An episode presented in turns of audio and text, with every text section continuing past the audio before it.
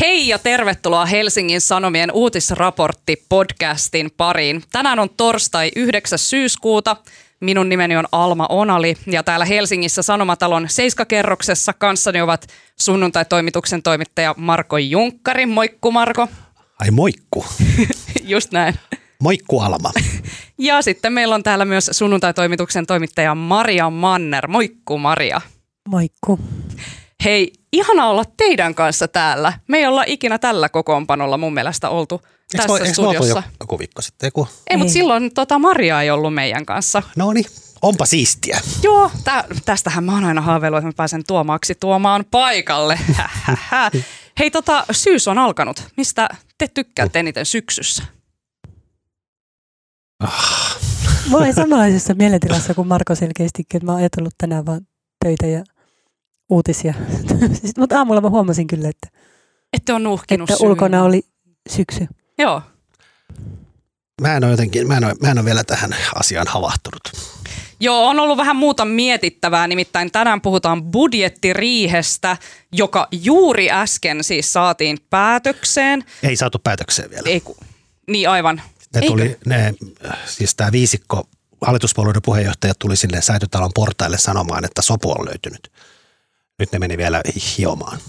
Aivan, ja parin tunnin päästä he sitten tulevat kertomaan nämä lopulliset tulokset tästä budjettiriihestä. Sen jälkeen me puhutaan myös tieteen rahoituksesta ja korona-exitistä. Ja lopuksi vielä puheenaiheita pitkien kiusallisten hiljaisuuksien varalle. Tervetuloa mukaan.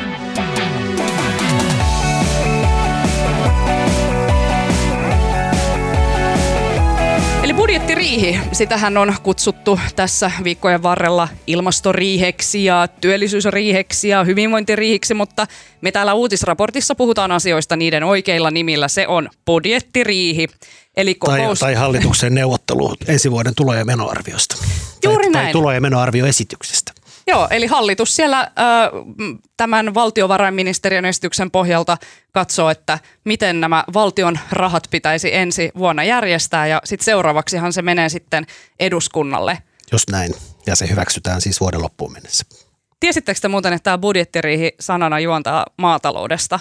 Että siellä on jotenkin ajateltu, että syksyisin on yleensä tämä riihi pidetty, missä on sitten tota, tota, ö, viljat puitu riihessä ja kuumennettu siellä ja sitten siellä on piesty jyvät akanoista. Niin sitten tässä jotenkin tällaista samanlaista jyvien akanoista pieksemistä tässä budjettiriihessä.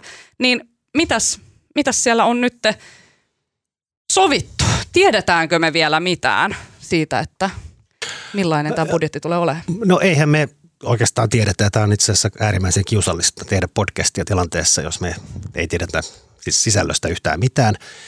Tai tiedetään toki jotain, mutta äh, siis tämähän oli sinänsä jotenkin hauska riihi, että hyvinkin nopea, siis Hallitus tai viisikko istui monta päivää jo ennen tätä riihen virallista alkamista. Se alkoi siis tiistaina ja piti loppua eilen keskiviikkona. Ja ne istui jo monta päivää ennen sitä ja käytännössä kaikki asiat oli sovittu aika lailla jo tyyliin etukäteen. Ja tota, paitsi ilmasto ja ilmastosta nyt tässä onkin sitten väännetty. Aivan. Siellä on siis tota, ilmastotoimista väännetty, sillä päästöjä pitäisi hallitusohjelman mukaisesti vähentää 11 miljoonaa hiilidioksiditonnia, että Suomi pääsisi hallitusohjelmansa mukaiseen tavoitteeseen, eli olemaan hiilineutraali vuonna 2035. Mutta tässä nyt viime päivien aikana niin tuntui siltä, että tai eilen, eilen kävi silleen, että siellä ilmeisesti Sanna Marin sitten pääministeri ää, käveli niistä ää, neuvotteluista ulos ja jätti sitten vihreät ja keskustan sinne keskenään ää, sopimaan joistakin näistä ilmastotoimien viimeisistä rippeistä. Ää, mitä mieltä te olette tästä, että, että ulkoistiko demarit nämä ilmastopäätökset jotenkin vihreiden ja kepun väännettäväksi? Niin, Marko, kerro nyt, mistä tässä kiistassa on kyse. No mä jo eilen, no siis juttelin, juttelin näiden hallituskumppaneiden kanssa ja ne paheksuivat sitä, että pääministeri lähti ja kuulemma kes, joku keskustalainen sanoi, että oli tämmöinen niin mediatemppu, että hän luo kuvaa itsestään vahvana johtajana ja jättää lapset keskenään tappelemaan asioista, mutta siis toisaalta kun asia voi nähdä kahdella tavalla, että siinä on joko Marin, Marin ulkoisti, ulkoisti päätöksenteon vihreille ja keskustalle, ja etenkin kun Marin on aika voimakkaasti mun mielestä yrittänyt esiintyä hyvin pääministerelli, pääministerellisenä ja myös viimeksi tuolla sunnuntaina pääministeri haastattelutunnilla korosti, miten hänen tehtävänsä on sovitella näitä kantoja ja musta siihen ei välttämättä ihan sovi, että pääministeri sitten häippää paikalta ja antaa muiden sovitella. Mutta sitten toisaalta, jos miettii, että jos nämä on nyt kuusi päivää, eilen oli kuusi päivää siinä viisikossa sitä samaa asiaa jänkännyt, niin, niin siis saattohan se olla myös niin kuin neuvottelutaktisesti ihan viisasta, että siellähän vaihtui sitten myös neuvottelijat, että Kepulta tuli eduskuntaryhmästä Juha Sipilä ja sun muita ja tota, Jari Leppä, maatalousministeri ja Vihreällä vaihtui myös ne Ohisalo muihin neuvottelijoihin, että olihan siinä niin teoriassa se mahdollisuus, että uudet neuvottelijat jotenkin saisi sitten uuden alun, mutta eihän näin tapahtunut. Mut Marko, kerro, kun näitä seurannut vuodesta toiseen. Tuossa joidenkin kollegoiden kanssa puhuttiin, sitten oli ehkä Twitterissäkin keskustelu siitä, että missä määrin tämä näihin neuvotteluihin latautuva tällainen vääntö on kokonaisuudessa tai mediashowta ja kuinka paljon nämä asiat oikeasti on tässä vaiheessa vielä auki, koska se on selvää, että niin kuin eri puolueet on neuvotelleet keskenään huolellisesti ennen näitä varsinaisia neuvottelupäiviä. No, mun mielestä Johanna Vuorelma, tämä politiikan tutkija, twiittasi tuossa joku aika sitten tänään, tänään siis pari tuntia sitten, että niin kuin hän pohti, pohti sitä, että mikä, kuinka paljon, mikä vaikutus on niin kuin Twitterillä tai ylipäätään somella ja sitten sillä, että tota, itse asiassa tämä hallitus vuotaa kyllä todella paljon. Eli mikä se, on hyvä meille. Mikä on loistava asia, mutta se, että niin kuin Helsingin Sanomien Teemut, Teemu Lukka ja Teemu Muhonen kertoo melkein niin kuin reaaliajassa, mitä siellä sääty, säätytalon neuvotteluhuoneessa tapahtuu. Ja se vuorelma niin kysyy, että mikä tästä niin kuin mediamaailman muutoksesta, niin miten paljon se on vaikuttanut siihen, että näistä kaikista neuvottelusta on tullut tämmöisiä performansseja. Mutta toisaalta eikö toimittajat itsekin osallistu toisaalta sen performanssin luomiseen, että kyllähän mä oon lukenut esimerkiksi nyt aika paljon juttuja, joissa suoraan hypätään siihen, että tämä näytelmä, jota myös budjettiriiheksi kutsutaan ja tällainen, että onhan tämä ehkä sellaista politiikan toimittajien myös ylläpitämään diskurssia siitä, mutta onko se sitten sellainen, että se on tavallaan vähän sellaista yhteispeliä, että sitten kaikki lähtee vaan mukaan siihen, että no tämä nyt on tätä tällaista showta ja vääntöä. Niin, se on aina, mä Mä toista vielä, että on niin kauhean hankala kommentoida tota, torstai-iltapäivänä kello 13, kun kello 15 tulee tiedot, mitä on päätetty. Mutta siis mä, mä oon nyt tämän päivän käyttänyt, mä oon niin yrittänyt jotenkin mielessäni ymmärtää tätä ilmastoneuvottelun ongelmaa ja olen puhunut eräiden poliitikkojen kanssa ja sitten myös yhden tutkijan kanssa. Ja niin kuin, mä, mä niin kuin, tässä on jotain niin kuin todella kummallista. Et siis jos mennään vähän taaksepäin, niin siis viikko sitten torstaina liikenne- ja viestintäministeri Timo Harakka twiittasi, että itse asiassa tästä tota, 11 megatonnin puuttuvasta tavoitteesta, mikä vaaditaan siihen hiilineutraalisuus, hallitusohjelman hiilineutraalisuustavoitteeseen 35 mennessä, niin se on saatu kasaan. Ja sitten siihen heti perään keskustan Annika Saarikko, tota, niin, siis se oli, ei se ollutkaan twiitti, vaan se oli Harakka tuli säätytalolle ja sitten hän sanoi sen siinä portailla. Ja sitten tota, 30 sekkaa myöhemmin tuli Annika Saarikko sinne portaille. Harakka oli mennyt sisään ja se toimittajat kysyivät, että Harakka sanoi, että, tai kertoo, että Harakka kertoo, että sopu on syntynyt tota, tästä ilmastopäästöjen vähentämisestä ja siihen Saarikko sanoi sitten ihan spontaanisti, että eipä se ole. Ja sitten niin sit selvisi, että, niin kuin, että kyllä itse asiassa on ja tavallaan tämä jo niin kuin viime torstaina on ollut tämmöinen jonkinlainen niin kuin sopu siitä, miten tämä 11 mm. miljoonaa tonnia saadaan kasaan ja sitten tota, se on niinku herättänyt, että tässä viime päivät hän on nyt sitten muun muassa pääministeri Marin ja muut on niinku toistellut, että sopu on niinku tavallaan olemassa, että siis puuttuu vain niinku 0,2 megatonnia. Ja sitten vihreät on jotenkin jäänyt tässä niinku propagandasodassa niinku alakynteen ja vihreät on koittanut niinku sanoa, että, tota, että se paketin pitää olla, niinku, että se paketti ei ole tarpeeksi uskottava. Ja sitten tota, mä kiepsautan vielä, että mä mm. tänään sitten pohdin, koska tässä on sitten niin kuin – tässä on tavallaan kaksi asiaa, mitkä on musta mennyt niin kuin koko ajan autuasti sekaisin ja omassa päässäni ja tuntuu, että kaikkialla viestimissä. Tässä, on niin kuin, tässä puhutaan tässä hallitusohjelman tavoitteesta 35 hiilineutraalisuus ja sitten sen lisäksi puhutaan niin kuin viime kesänä EU-komissio julkisti tämmöisen tota, oman, oman tota, päästöohjelmansa, missä, tota, missä tota, Suomen pitäisi sen mukaan vähentää tota, vuoteen 2030 mennessä näitä taakanjako, taakanjakosektorilta tota, 50 prosenttia päästöistä, mikä tarkoittaa noin 5 miljoonaa tonnia. Ja taakanjakosektori tarkoittaa niitä alueita, jotka ei kuulu päästökauppaan. Siinä on liikenne ja maatalous ja jätehuolto ja jotain. Ja nyt tässä on puhuttu niin siellä säätötalon portaalla niin kuin vuorotellen siitä vuodesta 35 ja vuodesta 30. Mm. Ja sitten tässä on niin kuin mennyt, ja sitten tavallaan eihän, eikä se EUn linjaus, sitä ei ole vielä niin kuin, sitä ei ole jäsenmaat hyväksynyt ja se ei ole vielä niin kuin olemassa, mutta tässä on niin kuin tavallaan samaan aikaan ratkottu sitä hallitusohjelman Suomen hallituksen itse itselle asettamaa tavoitetta sekä tätä EUn tulevaa niin kuin taakanjako tavoitetta. Ja tässä on niin kuin, mä en tiedä niin mistä tässä kussakin vaiheessa on puhuttu ja nämä vuosiluvut 30 ja 35 on mennyt sekaisin ja tota, tämä on ollut niin kuin tosi hankalaa ja sitten tota, niin ymmärtää mistä varsinaisesti on neuvoteltu. Mutta sitten mä niin kuin, mulla on sitten jotenkin semmoinen ymmärrys, että vaikka tässä nyt vihreitä on niin kuin jotenkin pilkattu ja oltu sitä mieltä, että he tekevät vain performanssia, kun tulee puoluekokous – mutta kyllä siis toisaalta niin vihreillä on ollut myös ymmärtääkseni ihan aito huoli siitä, että se jo Harakan viime viikolla ilmoittama se 11 megatonnia, niin että se on, se on niin kuin jollain laskelmalla about täynnä tai itse asiassa menee ylikin sen, mutta siellä on niin kuin, siellä on napsittu sieltä ympäristöministeriön tekemästä pohjaesityksestä, niin kuin sieltä on napsittu asioita ja siellä on niin kuin päällekkäisiä keinoja ja se ei niin kuin mm. välttämättä se laskelma ei ole niin kuin se ei välttämättä pidä paikkaansa. Ja sen takia ne vihreät on, saattaa pitää tai sitten ei, mutta vihreät on kumminkin epäily, että se on liian optimistinen se mm. Tota, tavoitteen saavuttaminen. Ja sen takia vihreät on halunnut sinne näitä niin kuin perälautoja, ja taas asia on mennyt yhä vaikeammaksi, koska tämä päästö, liikenteen päästökauppa, mikä on yksi perälauta, niin se taas liittyy myös tähän EUn takanjako esitykseen ja se on tulossa niin kuin mahdollisesti kaikissa EU-maissa jossain vaiheessa käyttöön. Ja sitten taas vihreiden logiikka oli se, että jos, tää, jos nämä nyt lasketut tota, päästövähennykset ei pidä paikkaansa, niin siellä on sitten perälauta, että sitten tulee tämä tota, päästö, liikenteen päästökauppa sitten leikkaamaan. Tai, niin kansallisesti. Niin kansallisesti. Mm.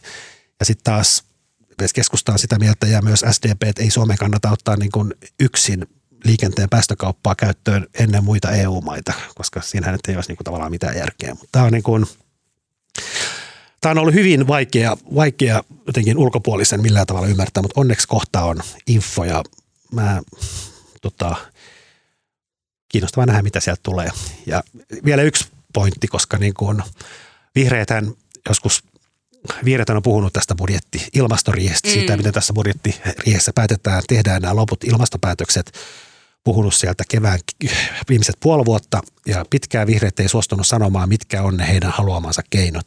Nyt kolme viikkoa sitten ekan kerran vihreät kertoi, mit, mitä konkreettisia keinoja siinä heidän mielestään voisi olla, että nyt vihreät julkisti puoluejohdon ja ministeriryhmän kesäkokouksessa niin kuin listan ja nyt on oletus, että siitä vihreiden haavelistalta, koska ne vihdoin julkisti sen konkreettisen listan, niin se on kiinnostava nähdä, että menikö yksikään niistä listan keinoista itse asiassa läpi. Ei välttämättä. Ei välttämättä. Onko sulla jotain tietoa siitä? Ei, mutta mä, ei, ei ainakaan kovin moni. Koska suurin osa niistä keinoista oli myös sellaisia, että ne oli vähän niin kuin keskustalle suunnattuja niin kuin tämmöisiä. Avareita poskelle. Niin. Mutta onko tässä nyt siis valmistelussa, kun mä en ihan ymmärrä, saa kiinni siitä, että, että jos neuvotteluiden yksi ongelma on se, että ei tiedetä, pitääkö laskelmat paikkansa – niin vain johtuuko se jotenkin niihin niin kuin, olen, niin kuin normaalisti vaan liittyvistä epävarmuuksista vai miksi ihmeestä tätä ei ole jotenkin No yksi, no yksi selitys, jo toi on erittäin hyvä kysymys, mitä mä, mihin mä en osaa vastata, koska sekin on musta tässä ollut niin kuin, tässä on myös toi Ari, Ari äh, Hakahuhta Yleen politiikan erikoistoimittaja kirjoitti mainion analyysin eilen, missä se vertasi niin kuin näitä työllisyys, sitä kevään, kevään työllisyystoimi tappelua tähän tota, ilmastotaisteluun, missä niin kuin tavallaan keppi ja porkkana menee niin kuin hauskasti päinvastoin. Mutta siis se kumminkin näissä, jos tehdään niin kuin talouspolitiikkaa, niin silloin se niin kuin valtiovarainministeriön, ministeriön, valtiovarainministeriön pohjapaperi on usein niin kuin, siihen niin kuin uskotaan ja toisaalta sitten valtiovarainministeriö on niin kuin vähän niin kuin pyhä instanssi, joka sitten tavallaan vaikutusarvioihin luotetaan.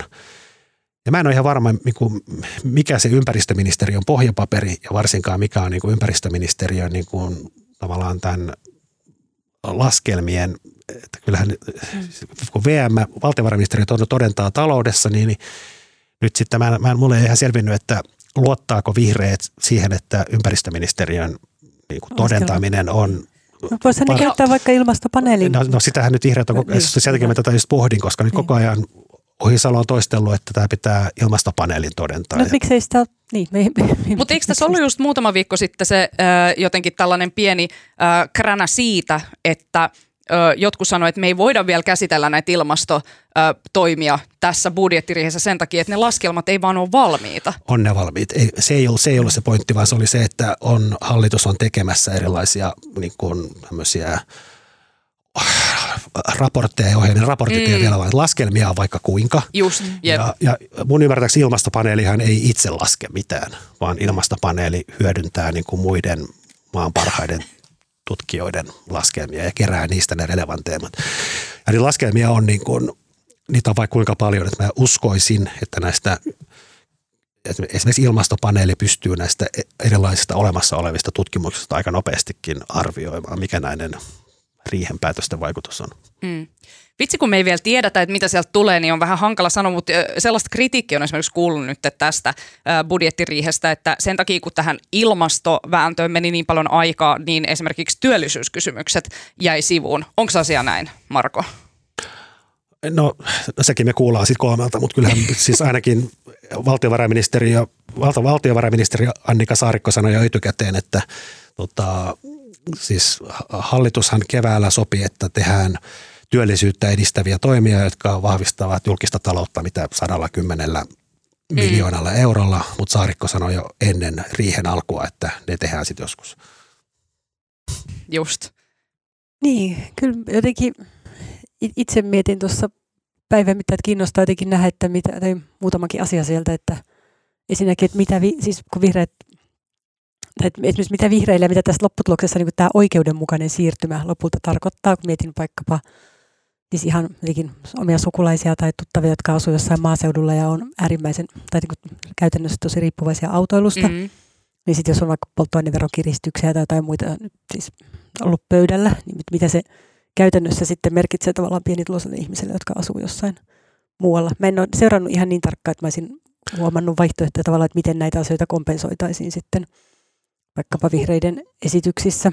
Joo, on, on siis, joo, toi on musta erittäin olennainen pointti. Ja sekä siis, jos lämmitysöljyn verotusta mm. kiristetään, se vaikuttaa monen ihmisen elinkustannuksiin todellakin paljon. Ja sitten sit jos tulee liikenteen päästökauppa, niin siinähän on se hintamekanismi, mikä todennäköisesti nostaisi bensan niin. hintaa. Että se on niin kuin niin, että tässä on kyllä kritisoitu vihreitä siitä, että heidän ehdotukset on kaikki tällaisia maksuja ja keppiä ja rankaisua tavan kansalaiselle.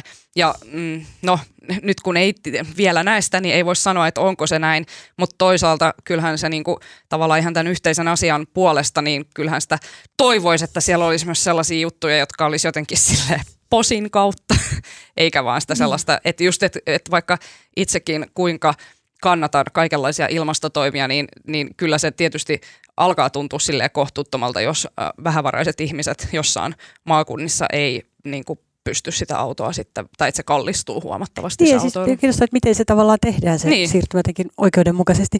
Ja ehkä semmoinen nurinkurinen tilanne, mitä tuossa jotenkin pohtii, että kun ei esimerkiksi ilmastonmuuto, tai ilmastonmuutoksen seuraukset, siis maanviljelijät hän kokee ne nahoissaan niin kuin huomattavasti paljon pahemmin kuin vaikkapa me. Ei, ei ne toistaiseksi ainakaan vaikuta – eikä nyt lyhyellä aikavälillä ainakaan niin esimerkiksi muun toimeentuloa mitenkään. Talvet muuttuu ankeimmiksi ja mä hankin paremman kirkkasvalolampu ja vituttaa vähän enemmän anteeksi. Mutta, tota, mutta ne, ne tavallaan niin maanviljelijöitähän niistä kärsii niin etunenässä. Sitten on kuitenkin sellainen nurinkurinen tilanne, että se puolue, joka ajaa esimerkiksi maanviljelijöiden asemia, asemaa, niin ei kuitenkaan jotenkin voi ehdottaa sellaisia toimia, joilla ilmastonmuutos sitten tehokkaimmin Nimenomaan. Niin tämä, se asetelma on musta jotenkin Siinä on niin jännä. suuri ristiriita nimenomaan, niin. että se, että miten paljon ilmastonmuutos tulee vaikeuttamaan maataloutta ja toisaalta siellä mm. päässä pitäisi myös tehdä ne suurimmat tavallaan päästövähennykset. Sehän niin. se ongelma tässä on ollut, että nyt on käynyt ilmi, että vaikka EUn kautta on annettu tosi paljon rahaa näihin niin kuin maatalouden päästövähennystoimiin niin sanotusti, niin todellisuudessa ne ei ole vielä tuottanut minkäänlaisia päästövähennyksiä. Että maataloudessa ne päästöt ei vaan ole laskenut. Ja siihen liittyy just paljon tällaista hankaluutta, esimerkiksi että turvepellot, että kuinka suuren osuuden Suomenkin ilmastopäästöistä ne tuottaa mutta sitten, että, että joo, että yhtäkään suota tai turvemaata ei pitäisi enää raivata pelloksi, mutta kyllä mä ymmärrän sitä tyyppiä, joka kattelee, tiettekö, jos saa niin mökkiinsä ikkunasta niiltä, jolta faijalta perimiänsä turvemaita ja on silleen, että kääk, enkö mä saa tehdä näille enää mitään, mistä ne rahat tulee, niin mi- miten se tehdään oikeudenmukaisesti? se on vaikea kysymys. Niin, siis kyllähän jostain maaseudun tulevaisuudesta, mikä kertoo näistä asioista tietysti totuuden, niin, niin musta, jos, mä nähnyt jutun, että maanviljelijöiden keskimääräinen tuntipalkka on 5 euroa tunnissa. Kyllähän ne on niin kuin, mm. eli totta kai maanviljelijöitä on hyvin erilaisessa asemassa ja erilaisia tota, yrityskokoja niillä, mutta siis se, äh, kyllähän musta se, ja mikä on, puhuttu, ollaan puhuttu tästä ennenkin, että MTK, maanviljelijöiden oma etujärjestö on tehnyt ilmasto-ohjelma, missä esitetään erilaisia tota, hyvinkin tavallaan ilmasto, ilmastonmuutosta torju, hyviä ilmastonmuutosta torjuvia esityksiä, mutta tota, ei, ei, ei, niistä, ei sekään edennyt yhtään, MTK omat esitykset ei edennyt yhtään mihinkään. Ja sitten siinä on, niin kuin, on se keskeinen, jostain turvepellot, miksi sitä nyt on puhuttu paljon, niin, niin tavallaan kun tämä koko niin kuin EUsta ja sitä kautta kansallinen niin kuin maataloustukijärjestelmä, niin se ei niin kuin, että jos sulla on näin, tiedä maataloudessa mitään, mutta siis näin mä olen ymmärtänyt, että jos sulla on niin kuin turvepelto, joka, niin kuin, joka olisi niin kuin parempi tota, tavallaan sä et saa, sä et mitään tukea sille pellolle, jos et sä niinku viljele sitä. Mm. Ja vaikka, et sä, vaikka se pelto ei sinänsä tuottaisikaan mitään, mutta sun pitää niinku muodollisesti viljellä sitä. Ja sulla ei niinku mitään kannustinta siihen, että sä rupeisit entisöimään sitä kasvuaksi. Ja toisaalta se, että niinku maatalouden muutos ja mun ymmärtääkseni se on just niillä alueilla, missä on paljon turve, uusia turvepeltoja raivattu, niin se on muuttunut niin kuin tämmöiseksi niin kuin eläin, eläinvaltaiseksi ja elulle, eläimille tarvitaan rehua ja se on ollut tavallaan niin kuin väistämätön. Että jos on tarvittu lisää peltoa, me saadaan eläimille safkaa. Niin ja, ja sitten siis myös on, sehän on se homma, että pitää olla peltoja, joille ne eläinten lannat voi levittää. Kyllä, mutta siis tavallaan se, jos tätä tukijärjestelmää muutettaisiin, niin kuin MTKkin on esittänyt siihen suuntaan, että se tavallaan, että se olisi taloudelli, maanviljelijälle olisi niin kuin taloudellisesti hyödyllisempää vaikka entisöidä se huono, mm. huonotuottoinen turvepelto suoksi. Totta kai se tekisi niin. Kyllä. Eli tässä on vielä niin kuin, keinojahan on, esimerkiksi Luke on tutkinut paljon sitä, miten vaikka kosteikkoviljelyä voisi edistää. Eli sitä, että se ennallistetaan tavallaan, tai että vedenpintaa nostetaan siellä turvepellolla ja sitten siellä voi viljellä tällaisia kosteikko, kosteikossa viihtyviä lajeja, mutta jostain syystä niin – tähän ei ole vaan vielä siirrytty. Niin mun mielestä se pointti on se, että jos sulla on se vähän tuottoinen pelto ja sit sä rupeat niin kuin muuttamaan sitä kosteikos kosteikoksi, eli ymmärtääkseni kastelet sen niin kuin mm. läpimäräksi, niin sä et saa enää tukea sitä peltoa. Jos niin. pelto on märkä, niin sä et saa tukea siihen. Mutta se on hassu musta tässä keskustelussa, niin kuin huomattu tässä alkusyksyn mittaan, että jos puhutaan vaikka maatalouden ilmastopäästöistä, niin sitten helposti sanotaan, että ei saa syyllistää maanviljelijöitä. Siinä menee jotenkin sekaisin se järjestelmästä puhuminen ja siihen, mihin niin systeemi kannustaa, ja sitten toisaalta yksittäisen maanviljelijän syyllistäminen. Ja ehkä siihen liittyy tietysti, että jos oletan, että maanviljelijät valmiiksi kokee olevansa jotenkin sitten tai niin kuin ahtaalla, mutta kun tavallaan kaikessa muussa toiminnassa, mitä meillä on yhteiskunnassa, niin aina luetaan sen keppiä porkkana ja tavallaan pitää niin kuin hätyytellä vähän työttömiä sinne tai tänne jotenkin vetää eri naruista, jotta kun saadaan aikaan niin tarpeellisia muutoksia yhteiskunnan kannalta, niin sitten jotenkin tässä, tässä asiassa kuitenkaan tavallaan semmoinen keskustelu jotenkin kauhean vaikeaa.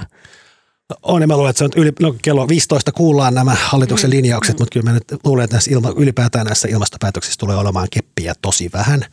Ja itse asiassa rahallahan pystyy tekemään vaikka kuinka paljon, että jos sä paat siljardi rahaa niin kuin sähköautojen latauspisteisiin ja tota, tämmöiseen mm. niin kuin erilaisiin tukiin, että kansalaiset, kansalaisten kannattaa vaihtaa bensa-autot sähköautoihin, niin totta kai se auttaa ilmastoa, mutta se maksaa aika paljon.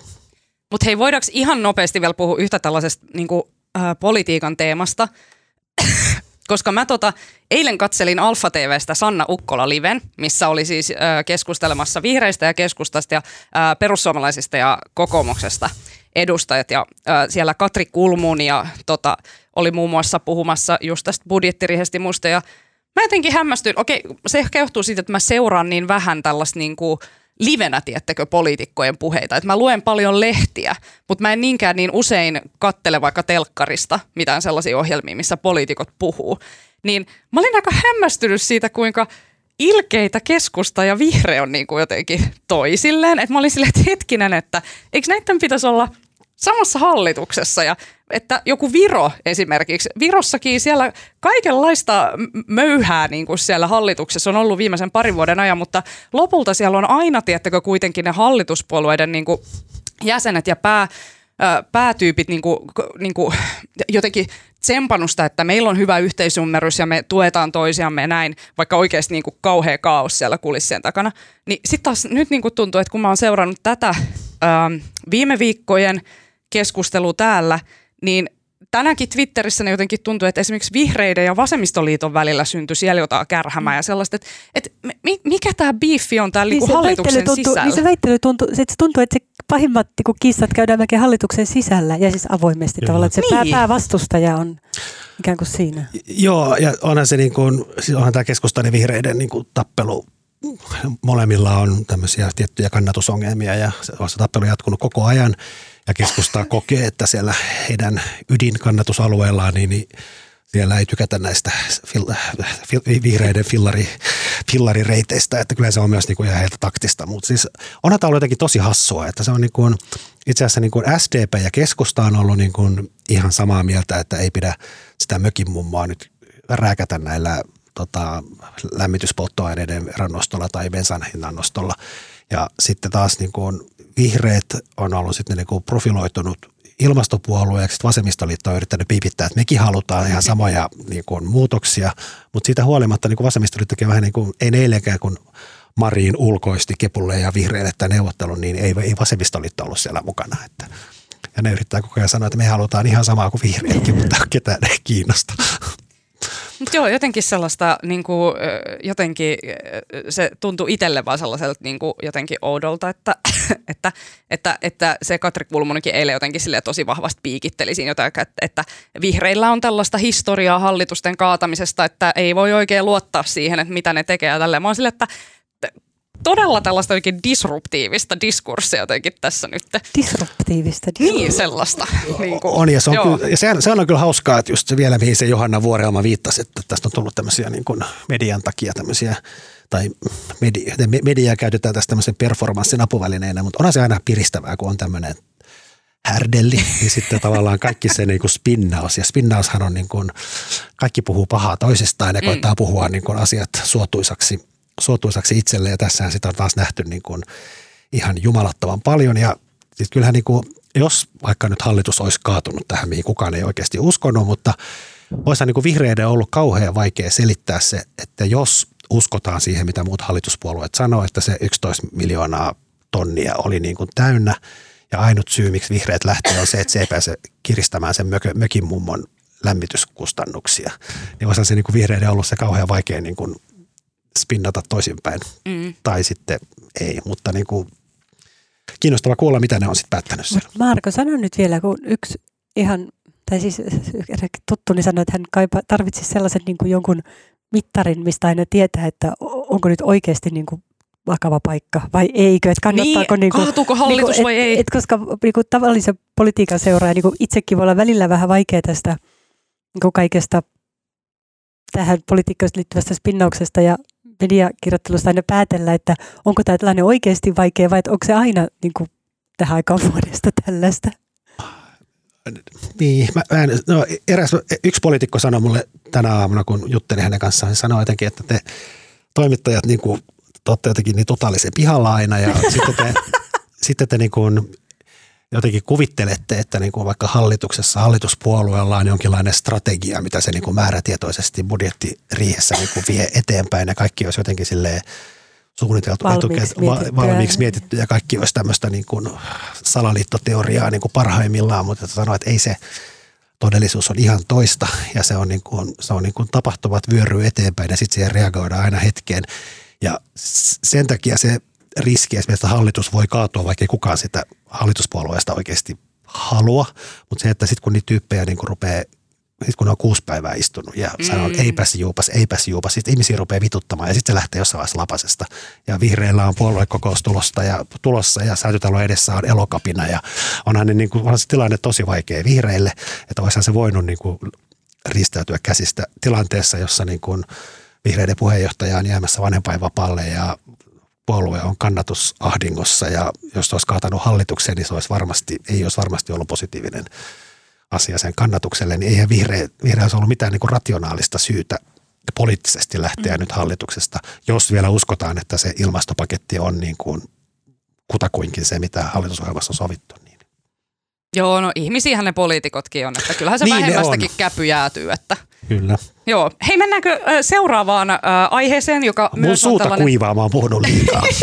Siis aivan erinomaista analyysiä, Marko, ilman että me edes tiedetään, mitä siellä riihessä oikeastaan sovittu. Mun se, mielestä on, oli se, tosi on, hyvä. se on mun tietoa puhua tai työtä puhua asioista hyvin vähäisillä tiedoilla. Hei, mennään seuraavaan aiheeseen, joka on myös vähän tällainen, niin kuin puhutaan, puhutaan pahasta mielestä ja äh, tällaisista tota, äh, keskustelutavoista tässä yhteiskunnassa. Puhutaan nimittäin tieteen rahoituksesta. Tiedeväellä on taas ollut vähän rankka viikko takana. Ensin on kerrottu siitä, että, että Suomen Akatemialta tai tieteestä leikataan 50 miljoonaa. Mutta se palautetaan nyt. mutta nyt se palautetaan. Ö, siis kertakaikkisesti tiede- ja kulttuuriministeri ö, Kurvinen stoalaisella tyyneydellä tuli säätytalon portahille ja ilmoitti, että nämä leikkaukset on peruttu.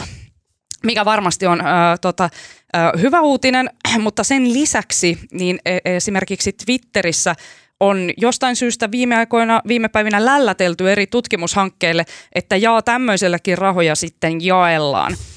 Ja tässä on ollut mukana nyt sitten kaikenlaisia eri tahoja, muun muassa toimittajatkin ovat osallistuneet tähän keskusteluun.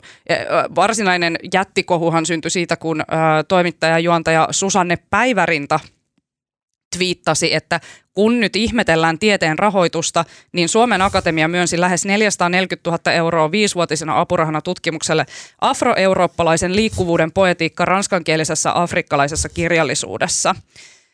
Ja siitä se riemu sitten repesi. Ja äh, tiedeväki on tietysti ottanut äh, tämän keskustelun aika raskaasti, kun siellä on nyt nostettu yksittäisten tutkimuksien otsikkoja esiin ja ihmetelty, että miksi tämäkin nyt saa puoli miltsiä rahaa.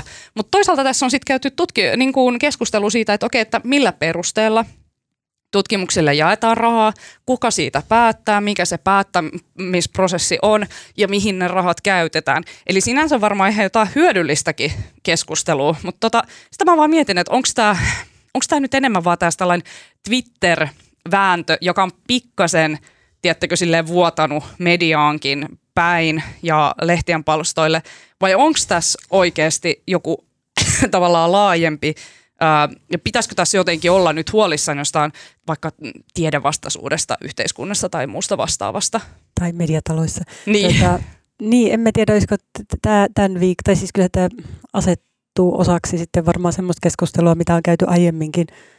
Varmaan puhuttiinko mekin silloin tämän noin Hesarin pääkirjoituksen jälkeen tuli jotenkin vähän samankaltaista keskustelua siitä, että tutkijat ää, arvosteli sitä, miten jossain medioissa oli sitten, tai tässä tapauksessa Hesarissa, käsitelty tietenkin yhteiskuntatieteitä ja niin edelleen. Mm. Ää, Niin siis kutsuttiin, että tavallaan äh, annettiin ymmärtää, että yhteiskuntatieteet on ideologisia, eikä Mm. mm. sinänsä siis tiedettä, että liikutaan kauas siitä tieteen niin sanotusta kovasta ytimestä. Ja Mm. tämähän on tämä ikiaikainen kiista, että onko olemassa nyt jotain kovia ja pehmeitä tieteitä ja missä se ideologia astuu kuvioihin ja no onko joku fysiikka tai matematiikka tai muutkaan luonnontieteet lopulta mitenkään ideologiasta puhtaita. Niin. Tätä keskustelua on käyty tässä tavallaan koko kesän läpi enemmän tai vähemmän, ja nyt sitten se tavallaan puhkes uudestaan, ja sitten tässä on tietysti, Niin, mua henkilökohtaisesti musta aina tuntuu, että, tai usein on tuntunut, että tutkijat on vähän jotenkin herkkänahkaisia. Tai siis, me en tarkoita, etteikö niillä välttämättä olisi, tai siis ehkä aihettakin suuttua tai ärtyä, mutta joskus sitä katsoo siitä vinkkelistä, että kun tuntuu, että vaikka niin journalismia ja journalistia tölvitään niin jatkuvasti mm. Mm. sieltä tai täältä. Ja, tai tietenkin tämä voi olla, että niin tut- tutkijoista tämä näyttää erilaiselta. Ja siis ystäväpiiriini kuuluu paljon tutkijoita ja niin edelleen, että tota, Ja olen, kuten, kuten meistä jotkut muutkin, niin olen valmistunut yliopistosta maisteriksi. Osa meistä on pudokkaita. mutta, tota, niin, mutta tuntuu, että, että se on niin aika, että aika herkästi niin yksittäisten, vaikka jonkun tutkijan tai toimittajan twiitin tai sitten yhden pääkirjoituksen perusteella siis käynnistyy niin aika mittava keskustelu. Ja sitten mä ajattelen, että sitä osittain varmaan siis selittää kuitenkin se, että he kokee varmaan valmiiksi olevansa, tai vähän niin kuin ehkä maanviljelijät tästä nyt tuli aikaisemmin mainittua, niin jotenkin ahtaalla sehän ei koske vaan Suomea, vaan samanlaista keskustelua yhteiskuntatieteiden poliittisuudesta tai merkityksestä niin käydään monessa muussakin maassa.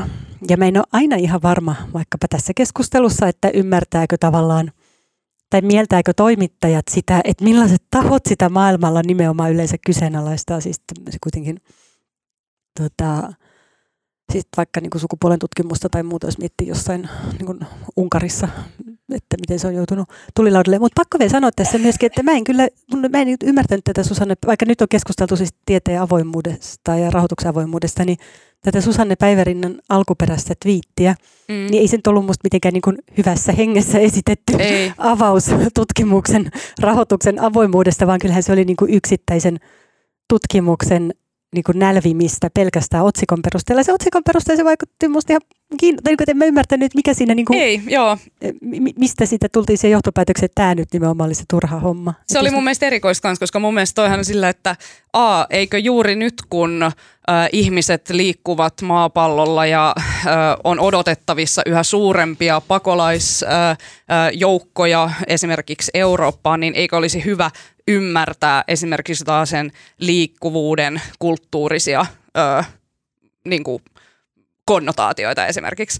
Niin mä olin silleen, että tämähän voi olla varsin niin kuin, oikeasti relevanttia ö, kamaa ihan silleen yhteiskunnallisesti. Ja sitten taas toisaalta mun mielestä se on jotenkin outo se, ö, että jotenkin tuntuu, että sitten ne, jotka puolustaa tätä ajatu, tätä, niin kuin, että no kyllä pitää pystyä puhumaan myös yksittäisistä tutkimuksista ja niiden vaikuttavuudesta.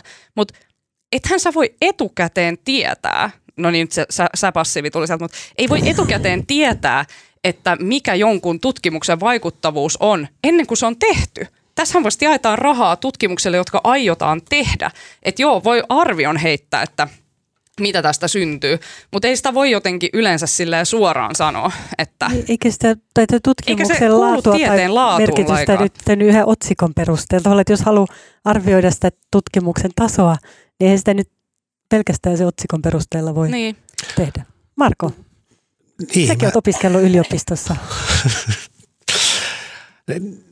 Mun mielestä toi, mitä Maria sanoi, siis kyllähän ehkä tämän Ehkä, ehkä sen kiukun eräs syy oli se, että kaikki nämä niin kuin, otsikon perusteella Twitterissä tikun nokkaan nostetut tutkimukset, se oli niin kuin, koska käsitteli maahanmuuttoa tai feminismiä mm. tai jotain tämmöistä se alue oli kuin semmoinen, mikä muutenkin herättää mm-hmm. tietyssä, tietyssä niin kuin keskustelijaryhmässä niin kuin kiihtymystä ja se mielletään jollain tavalla niin kuin turhaksi tai se, että se ei edistä Nokian liiketaloudellisia pyrkimyksiä. Mm-hmm. Ja sieltä niin kuin, mm, tavallaan siis musta on ollut, ollut siistiä ja makeita, että tavallaan niin kuin tiedeyhteisö, tämä minä tutkin hashtagillä on sitten niin kuin tavallaan tullut kollektiivina sitten tukemaan ehkä näitä yksittäisiä tutkijoita, jotka on joutunut niin kuin aika kohtuuttomasti nostetuksi tikun nokkaan. Ja tota, musta on ollut ihan makea, musta on ollut erittäin makea tämä Minä tutkin kampanja ja mä itse asiassa tätä eilen lueskelinkin, musta oli hauska lukea mitä kaikkia kummallista ja kiinnostavaa ja vähemmän kiinnostavaa ihmiset tutkii. Ja tota, toinen kyllä sitten samaan aikaan myöskin, että musta on niin kuin, että onhan, onhan tavallaan tiedeyhteisö muuttunut niin kuin jotenkin herkkänahkaisemmaksi ja se on niin kuin jotenkin kiinnostavaa ehkä miettiä, että niin kuin miksi. Ja se niin kuin, joskus aikaisemmin, kun jos sä menit, jos sä ryhdyit tutkijan uralle ja sait viran yliopistolta, niin se nykyistä todennäköisemmin päädyit professoriksi ja niin kuin tavallaan sun urapolku oli paljon selkeämpiä ja varmempia, eikä, eikä, eikä nämä tutkijat joutunut tämmöiseen nykyisen kaltaiseen niin kuin valtavaan apuraharumbaan, että mm. nämä on niin käsittämättömiä määriä, mitä nämä jotkut tutkijatutut kertoo, kuinka paljon heillä menee aikaa näiden erilaisten hakemusten kirjoittamiseen – ja sitten se, miten jatkuvasti tehdään yliopistouudistuksia ja tavallaan sun niin kun, se rakenne sun ympäriltä muuttuu niin nopeasti, että se kaikki se aiempi, missä tiedeyhteisö saattoi, saattoi suhtautua stoalaisella tyyneydellä, että jos joku idiootti jotain nälvii, niin mitä väliä. Nyt on kumminkin se tutkijoiden elämä on muuttunut niin kuin todella paljon vaikeammaksi ja raskaammaksi ja niin kuin siinä mielessä ehkä ymmärrän sen, että se niin kuin rupeaa vituttamaan, jos jotkut huutelee niin. Niin kuin tyhmiä.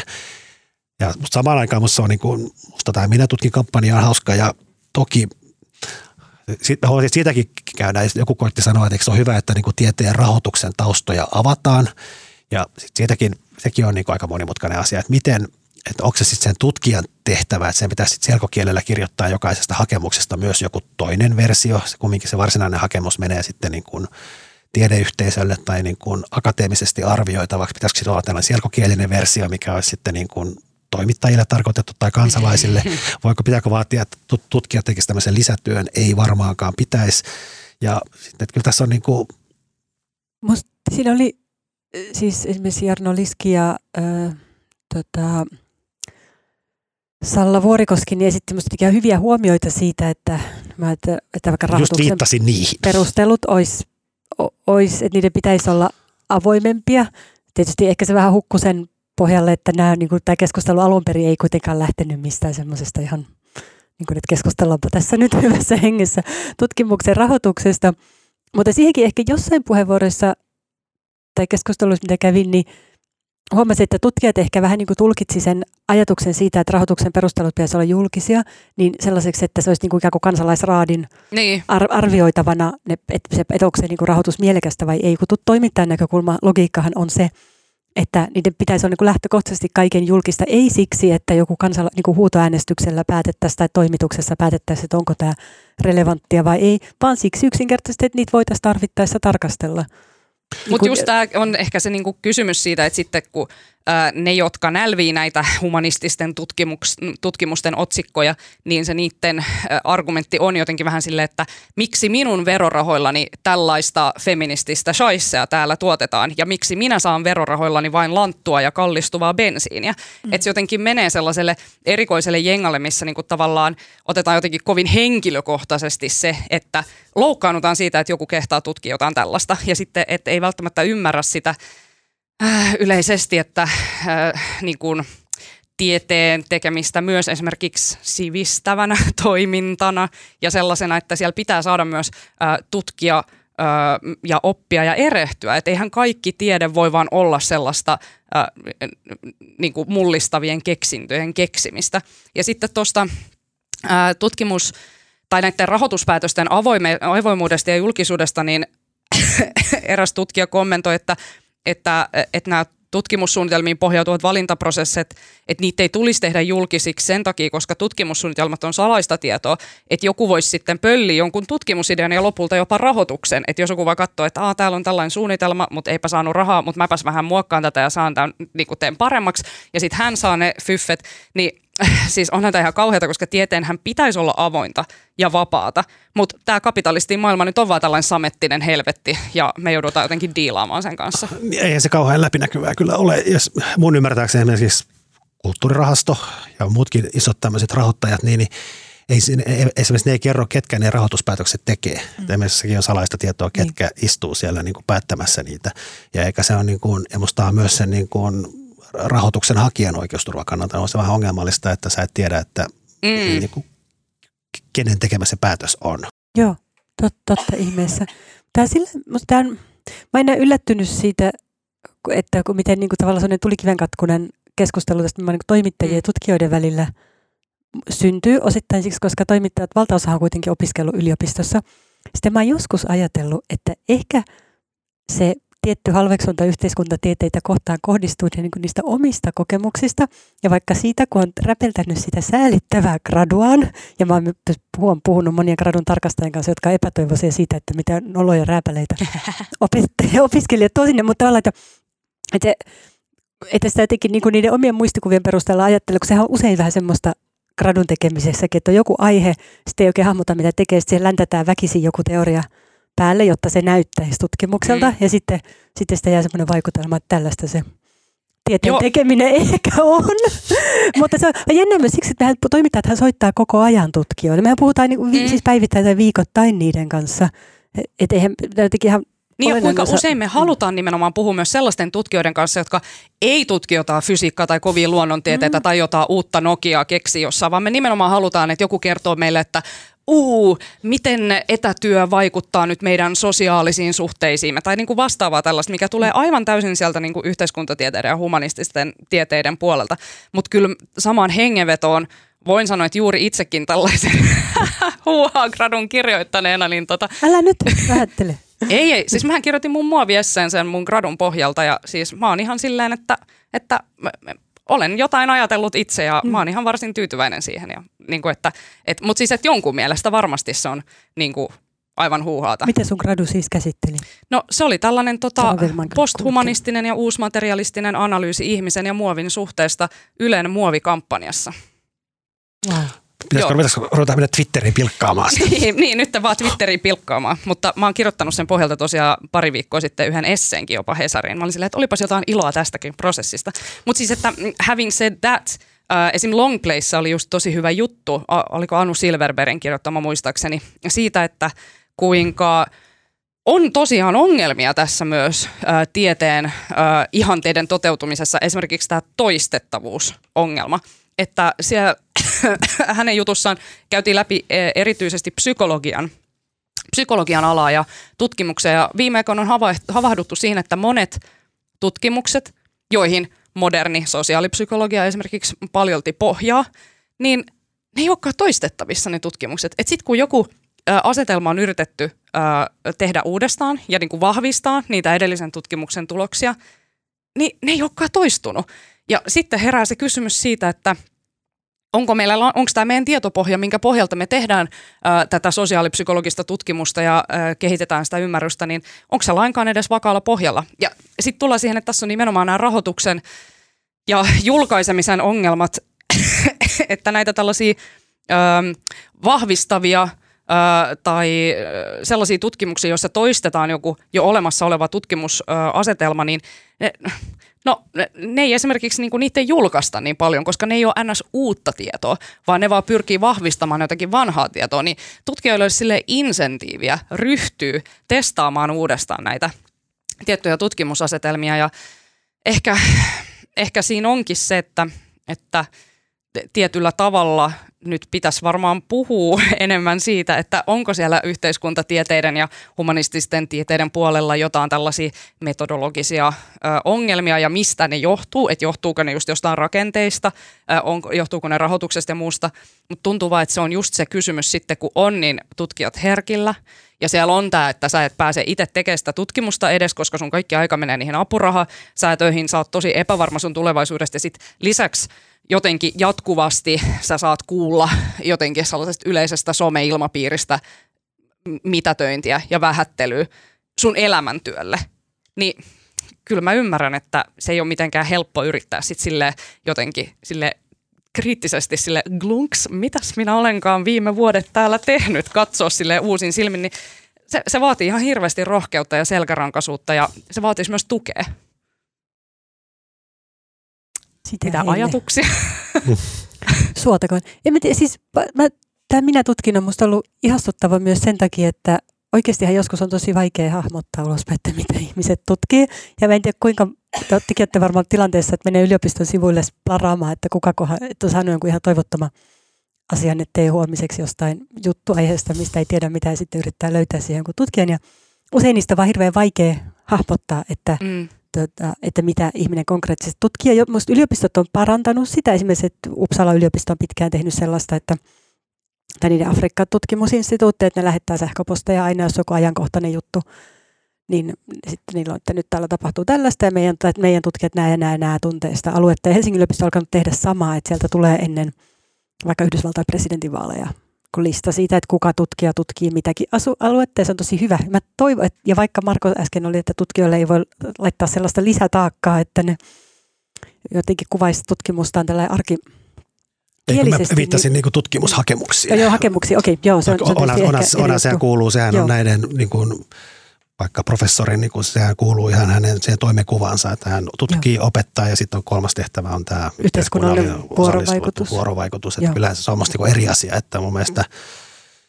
ilman muuta profien pitää pystyä, pystyä kansantajuisesti selittämään, mitä ne tekee ja myöskin tota, tavallaan parantamaan julkisen keskustelun tasoa, että se kuuluu ihan hänen työhönsä. Joo, ja mä, joo, siis se nimenomaan on nykyään yliopistolaissa yhteiskunnallinen vuorovaikutus. Mutta toivoisinpa, että tästä jotenkin olisi vaikka se hyöty, että, että yliopistoja vaikka verkkosivuille tai johonkin tulisi selkeämmin nämä Mm. Mutta ehdottomasti se Minä tutkin kampanja siellä Twitterissä, niin mun mielestä se ansaitsisi jonkun vuoden someteon palkinnon tai jonkun vastaavan, koska se on aivan ihana. Mä uskon, että se tekee, sehän tekee tutkijalle myös hirveän hyvää, että ajatella, että kuinka minä yhdessä twiitissä voin tiivistää sen, mitä minä teen niin sehän oikeastaan voi olla itsellekin jotenkin sellainen, että ai niin, tästähän tässä oli kyse ja vitsi, tämä on siisti. Ja sitten kun kaikki muutkin on siellä Twitterissä vaan silleen, että aa, ei vitsi, nyt mä jotenkin silleen näen ja hiffaan, niin mun mielestä tämä kaiken sen kauhean väännön ja sellaisen pahan mielen päälle, mitä siellä on niin kuin viime viikkoina ollut, niin tämä on jotenkin vaan aivan todella ihastuttava käänne.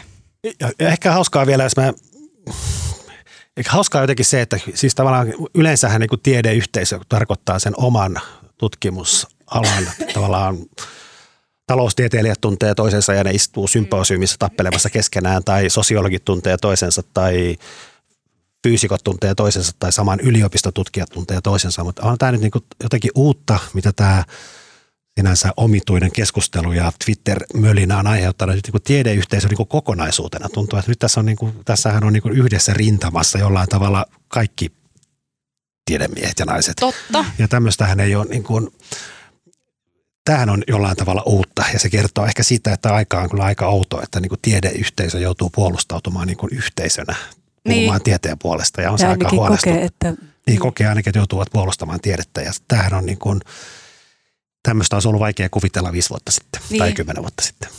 Ja sellaisenkin analyysin luin, että välttämättä sellainen vaikka tällaisen niin kuin että jaa, mihinkäs näitä tutkimusrahoja nyt jaellaan, niin että se ei välttämättä edes ole mikään tällainen suoranaisesti esimerkiksi merkki tiedevastaisuudesta, vaan että sillä voi olla myös tällaisia poliittisia ja kaupallisia ulottuvuuksia. Vitsi, mä en muista sen tyypin nimeä, joka tämän, kirjoitti tämän ketjun Twitteriin, mutta se oli tosi kiinnostava, että se totesi vaan, että – että tässä nykyisessä tällaisessa somekapitalismipiirissä, niin kaikki sellaiset hot takes, hän on sellaisia, jotka nostattaa sitä sun näkyvyyttä ja mahdollisesti sitten myös sun tavallaan kaupallisia ulottuvuuksia, niin se, että jos joku on silleen, että, no, että että minäpäs nyt tartun tähän ja, ja niin kuin hämmennän tätä soppaa tällä ja otan tällaisen näkökulman esiin, niin sitten se tuottaa sellaista. Ja onhan se huoli nyt siinä, siinä mielessä ihan aito, että kyllähän tässä nyt jo useampikin hallitus on puhunut, kun puhutaan tiederahoituksesta, niin, niin on puhunut siitä, miten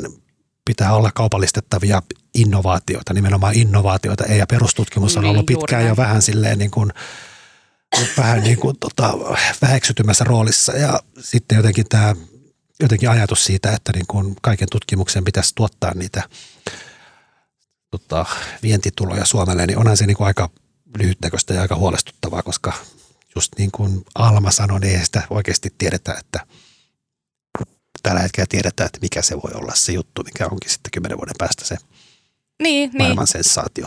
Et se on vähän niin kuin sille, että, että ei voi nyt vaan mennä jonnekin äh, tavallaan, että, että jotkut valtsikalaiset rupeisivat vaan kysyä silleen, tiettäkö hallitukselta, no millaista tutkimusta te haluatte, että me tehtäisiin. Että tälleen, että et, et, et jotenkin se, että et sit se menee, jos tieteen pitäisi kuitenkin olla myös riippumatonta, niin jotenkin, että jos kaikki vaan tähtää siihen, että miten me nyt tuetaan jotakin innovaatioita ja muuta, niin mitä tapahtuu ihmiskunnan sivistykselle, Just mitä näin. tapahtuu äh, näille vanhoille ihanteille. Mä ajattelen jotain Kreikkaa, missä sille runoiltiin ja syötiin viinirypäleitä, en mä tiedä, mutta siis tiedättekö sille, että... Vapaat et, miehet ainakin. Niin, vapaat miehet.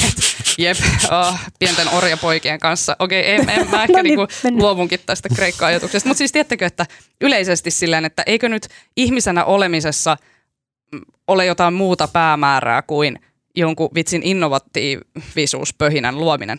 Joo, on sekin tärkeää, mutta mitäs tämä ihmisenä oleminen? Ja sen pohtiminen. No niin, siirrytäänkö seuraavaan aiheeseen? Ihan nopeasti puhutaan vielä korona-exitistä, ei mitenkään pitkästi, mutta tota, seuraavaksi olisi tarkoitus vähän puhua siitä, että milloin tästä kurimuksesta oikein päästään. Täällä on ilmoille heitelty, että lokakuun puolessa tai lokakuun lopussa voitaisiin jo nykyisistä koronarajoituksista luopua. Mm, sitten kun rokotekattavuus yli 12-vuotias on 80 prosenttia, mutta saavutetaanko sitäkään ikinä, eihän sitä voi tietää, mutta tota, huomaatteko te enää korona teidän jokapäiväisessä arjessa? Miten se vaikuttaa? No, no kyllä se, just tuli metrolla tänne, niin kyllä se ihmisillä oli edelleen säntillisesti kaikilla melkein maskit, että vaikuttaa se edelleen ja olisi se kiva, kun lokakuussa ei enää vaikuttaisi. Mä huomaan, että hetkittäin mä esimerkiksi unohdan maskin, kun mä lähden, kaup- kun lähden kaupungille ja sitten mä yritin luikkia sisään jonnekin paikkoihin tuolla ja sitten tuli niin pahaa silmää ja Ateneumissa, kun mä yritin mennä Ateneumin kahvilaan vaan, niin tuli heti sanomaan joku, että hei, sulle ei ole maskia. Ja se alkoi hävettää kauheasti. Että vaikka niin hetkittäin alkaa itsellä herpaantua, niin että ei se ole ohi. Tätä, niin. No, mulla olisi kysymys Maria sulle. Kerro. Maria on olen aika monta, aika monta tuntia istunut tässä studiossa kuuntelemassa, kun Maria luennoi, luennoi koronan hoidosta ja Maria, Maria on mulle tämmöinen ehkä keskeisin auktoriteetti Mika Salmisen ohella tässä asiassa. Mutta siis ihan tyhmä kysymys, mutta siis se, eikö tällä hetkellä Suomen rokotekattavuus, siis kaksi, kaksi rokotetta yli 12-vuotiaalla on jotain 53 prosenttia. Mm, joo, muistin. Miten se voi niin nyt tässä kuukaudessa hypätä 80? Eikä se voikaan. Mutta miksi sitten puhutaan, että lokakuussa olisi niin kuin yli 80? Niin, se, se mua hämmentääkin. Eikä, jo, eikö se ole...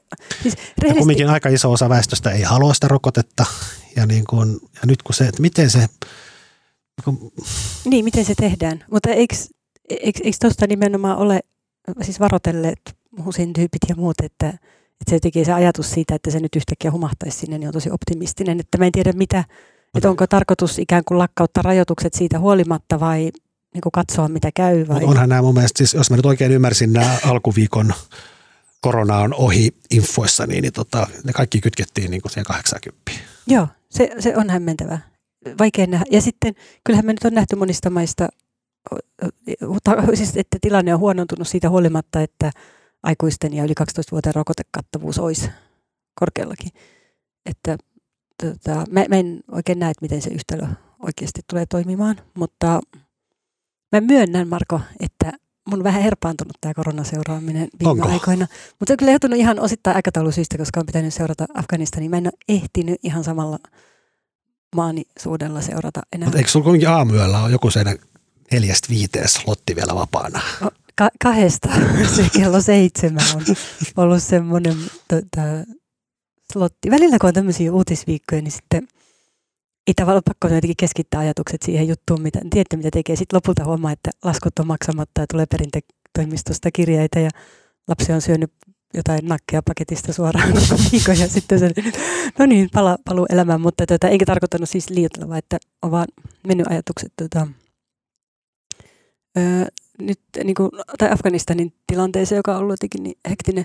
Mutta tämä näyttää minusta hämmentävää. Sitten tuota, sitähän pilkattiin tuolla aika paljon sitä Esa Mäkisen, musta sinänsä asiallista tekstiä, jos oli lopussa tämä tämänkin sosiaalisessa mediassa, siinä oli tämä kommentti siitä, että korona päättyy sitten, kun ihmiset lakkaa pelkäämästä. Lakkaa pelkäämästä ja tietysti se oli vähän provosoivasti sanottu, mm. tuskin, tai niin kuin, mutta äh, tietysti se niin kuin, virus nyt itsessään ei lakkaa, mutta sitten mulle tuli siitä mieleen se haastattelu, minkä mä tein keväällä tämän tämmöisen tota, Lontoossa äh, vaikuttavan tai tutkijan François Ballon, Ballon, Ballon, Ballon haastattelun, äh, joka se koski Espanjan tautia se haastattelu, mutta siinä oli kiinnostavaa se, että kun me puhutaan Espanjan taudin kolmesta aallosta, miten se tuli – ja sitten hän selitti, että, että, se, että kyllähän se Espanjan tauti niin kuin seuraavinakin vuosina, siis läpi 20-luvun, niin se tappoi yhä edelleen ihmisiä. Se on siitä huolimatta kadonnut kaikesta kirjallisuudesta ja että siihen tavallaan viitata, tai myöhemmin se tietysti tehdä tutkimuskirjallisuutta, mutta että jollain tapaa ihmiset unohti sen käytännössä.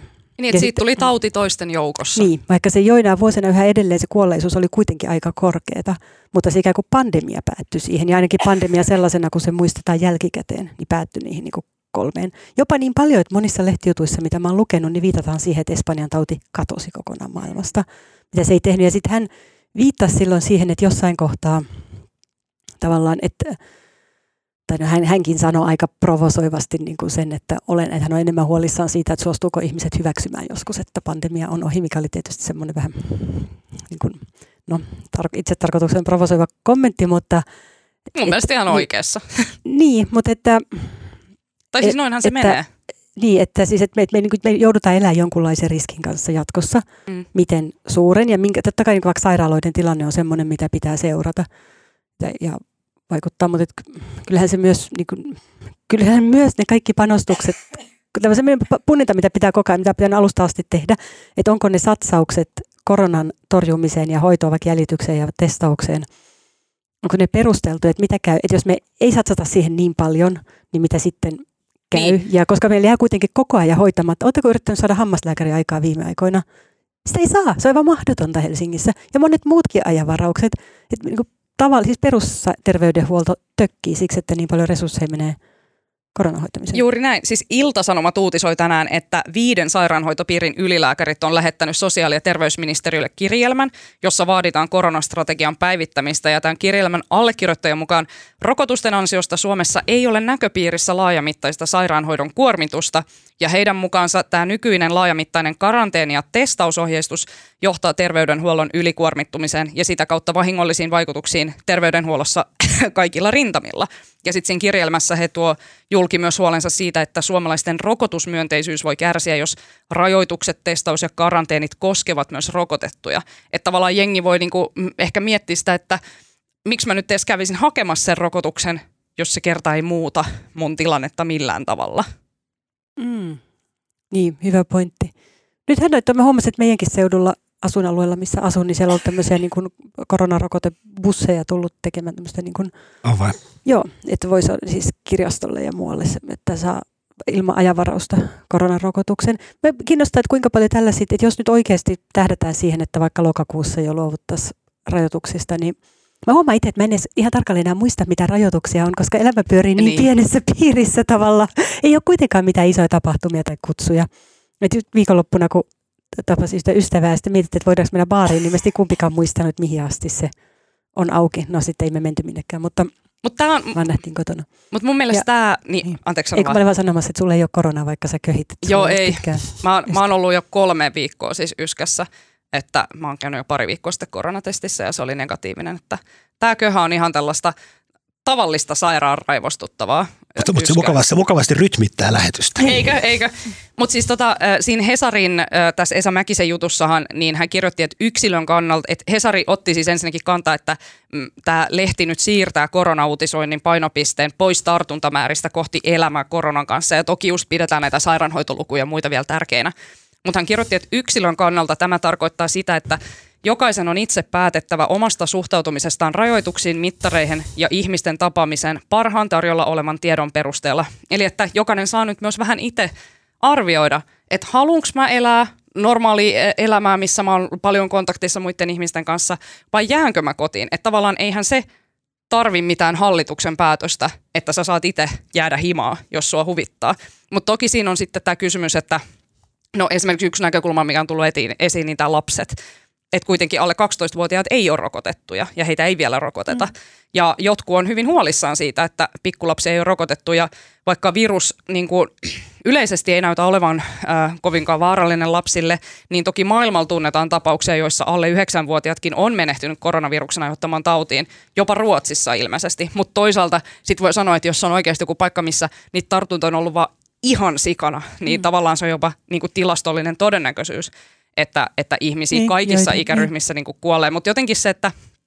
että niin siis totta kai on monia ihmisiä, jotka, joille se tauti voi edelleen olla hengenvaarallinen. Mä ajattelen sen niin, että vaikka se virus kiertäisi jonkun verran immuniteettisuojaa tavallaan kahden rokotuksenkin jälkeen vielä ihmiset voi sairastua, niin kunhan se tauti ei, olennaistahan on se, että se tauti ei ole kauhean mm. vakava. Mutta sitten meillä on varmaan paljon ihmisiä, joiden immunipuolustus on vastustuskyky heikentynyt valmiiksi ja silloin se neuvo, että no voitte itse päättää, että oletteko himassa vai ettekö ole, niin on tietysti ehkä vähän sellainen, no joo, tuntuu varmaan aika tylyltä. Ja totta kai mä mietin vaikka, mullakin on pieni lapsi, mm. mä mietin, että mitä tämä meinaa lapsen kannalta, mm. että ja sitten ehkä pitää sanoa se tavalla, että kyllä lääkärit on sanonut sitä pitkään, että tavallaan tämä jää varmaan semmoisen niin lasten taudiksi, mm. että lapset sairastaa sen nuoruudessaan, mutta onko se tilannekuva vaikka delta-variantin myötä muuttunut? Onko se vaarallisempi lapsille kuin mitä me kuviteltiin? Ei, ei mm. välttämättä, mutta tietysti jos tulee paljon tapauksia, niin joillekin käy huonosti. Mutta sekö se on se suunnitelma, että sitten se annetaan tavallaan levitä alle 12-vuotiaissa. Ja, e, niin, kuin- niin. Ja on tässä myös se henkinen ulottuvuus, että ollaanko me jotenkin sille henkisesti vaan valmiita vielä astumaan koronan jälkeiseen maailmaan. Mä muistan yksi päivä, mä kävelin mun ystävän kanssa kaupungilla, me oltiin oltu ö, lenkillä ja sitten tota, me käveltiin baarin ohi. Ja sitten oli kylmä sateinen päivä ja se mun kaveri vaan tokas mulle, että me katsottiin sisään sinne baariin, siellä oli aika paljon ihmisiä. Ja se mun kaveri sanoi, että uu, no että... Ää, muutenhan me mentäis tonne nyt lämmittelee ja otettais bisset, mutta siellä on nyt niin paljon ihmisiä, että se näyttää vähän koronariskiltä. Sitten mulla oli sillä, mutta meillä on molemmilla kaksi rokotusta. Et me, miksei me mentäis? niin Me- nyt niinku- tietysti riippuu, että Menit- lähi- lähi- menittekö? Ei me menty.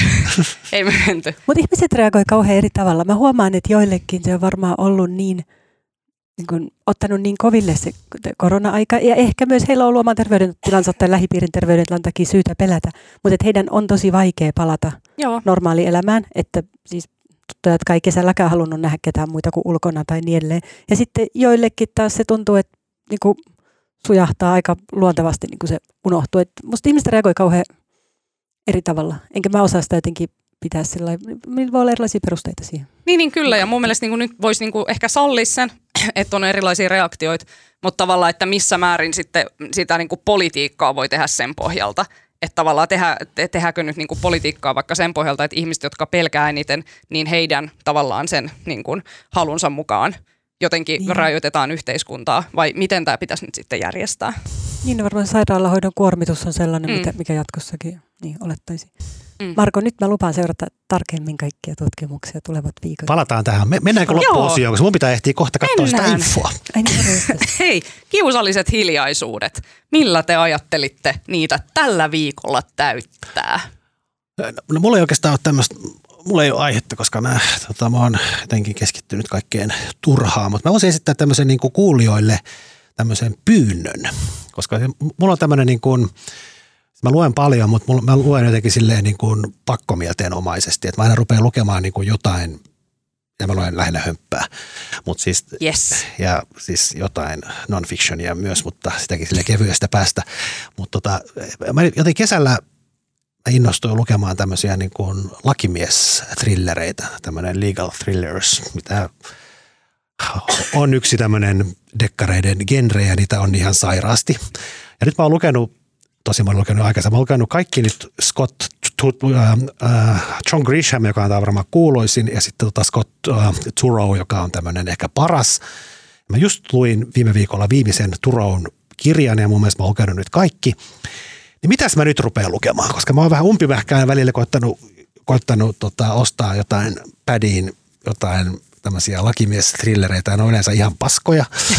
Mutta niin kuin nyt vinkatkaa mulle, mitä mun kannattaa lukea, jos on Grishamit ja Turowt luettu, niin mitäs mä luen seuraavaksi? Please? Hyvä, vinkkejä tulemaan. Ootko Jo Nesböt jo lukenut? On, mutta No ni- niin. mutta ni- niillä ei kyllä lakimiesten kanssa mitään tekemistä. Ai niin, sä haluat nimenomaan lakimiesgenreen liittyviä. Okei, okay, yes. Mitäs Maria? Mulla ei ole tällä viikolla mitään suositeltavaa. Mä en- Eikö? Ei. Mä en, mä en ole mennyt. Ei. Okei, okay. Ei No, tuu. ei se haittaa. Mä voin suositella sunkin kuun- edestä. Niin, mä, mä, mä, mä kuuntelen mielellään lukijoiden suosituksia. tota- Kuulijoiden. kuulijoiden. Niin Mariallekin suosituksia. Joo, vaan suosituksia. suosituksia. Mä siis tota suosittelen ensinnäkin ylioppilaslehden lukemista. Tämä on siis tää Helsingin yliopiston tota, tota, tällainen Se ää, onkin hyvä lehti. yli, ylioppilaslehti. Ja ää, mun mielestä esimerkiksi uusin numero, jonka siis ää, päätoimittaja on ää, uutisraportti podcastinkin ystävä Tuija Siltamäki, niin mun mielestä siellä oli tosi hyviä juttuja uusimmassa ylioppilaslehdessä. Mäkin luin sen kulttuuriministeri Kurvisen haastattelun, mikä oli jo oli Oli legendaarinen. ihan riemastuttava. Oli. Aivan ehdottomasti, niin suosittelen. Nehän voi lukea netistä ne jutut. Ja sitten tota, mä tein tässä just kun on ollut kipeänä ja en ole voinut tehdä mitään, niin mä viimeinkin latasin tämän HBO Nordicin itselleni. Ja oon tykitellyt sieltä Markon viime viikolla suositteleman The White Lotuksen. Mutta sitten on tykitellyt myös tällaiset sarjat kuin I May Destroy You ja Mayor of Easttown. Se oli, mäkin mä katsoin sen East Town, se on musta aivan loistava Se on myöskin. aivan loistava. Mä niin suosittelen sitä. Varsinkin se Mayor of Easttown mun mielestä sopii tällaisiin syksyisiin tunnelmiin. Siinä on Kate Winslet sellaisena semihomsuisena et, poliisina, joka yrittää Pik- pikku, ratkaista. pikkukaupungissa, missä hän tuntee kaikki ihmiset. Just näin. Ja se on aivan loistava roolisuoritus häneltä.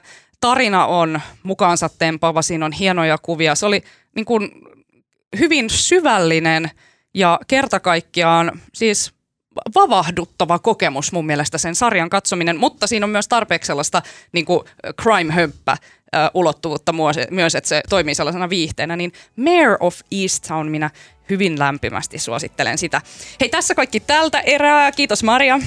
Kiitos. Kiitos Marko. Kiitos. Äänen, kuvan ja kaiken muun mukavan meille tekee tällä viikolla Janne Elkki. Lähettäkää meille palautetta at uutisraportti ei muuta kuin ensi kertaan.